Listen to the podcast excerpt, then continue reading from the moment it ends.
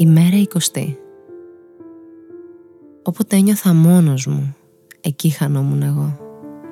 Εκεί που ήξερα πως δεν είσαι με κάποιον τρόπο μαζί μου, στο ίδιο σύννεφο, στην ίδια βροχή, στις ίδιες συναισθηματικές συνθήκες. Ήθελα βλέπεις να υπάρχεις κι εσύ κάπου σε όλο αυτό.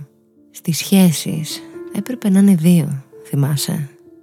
Σε όποιου είδους σχέσεις. Δεν γίνεται αλλιώς. Κανένας δεν τα κατάφερε μόνος του. Πόσο μάλλον εγώ δηλαδή, που όσο δυνατός και αν έδειχνα πάντα, δεν ήμουν ποτέ τίποτε άλλο, πέρα από ένα παιδί κρυμμένο σε συμπεριφορές και πράξεις άνδρα. Έπρεπε κάπου να υπάρχεις. Αν ήθελες να διατηρείς το χώρο σου στη ζωή μου όπως έλεγες.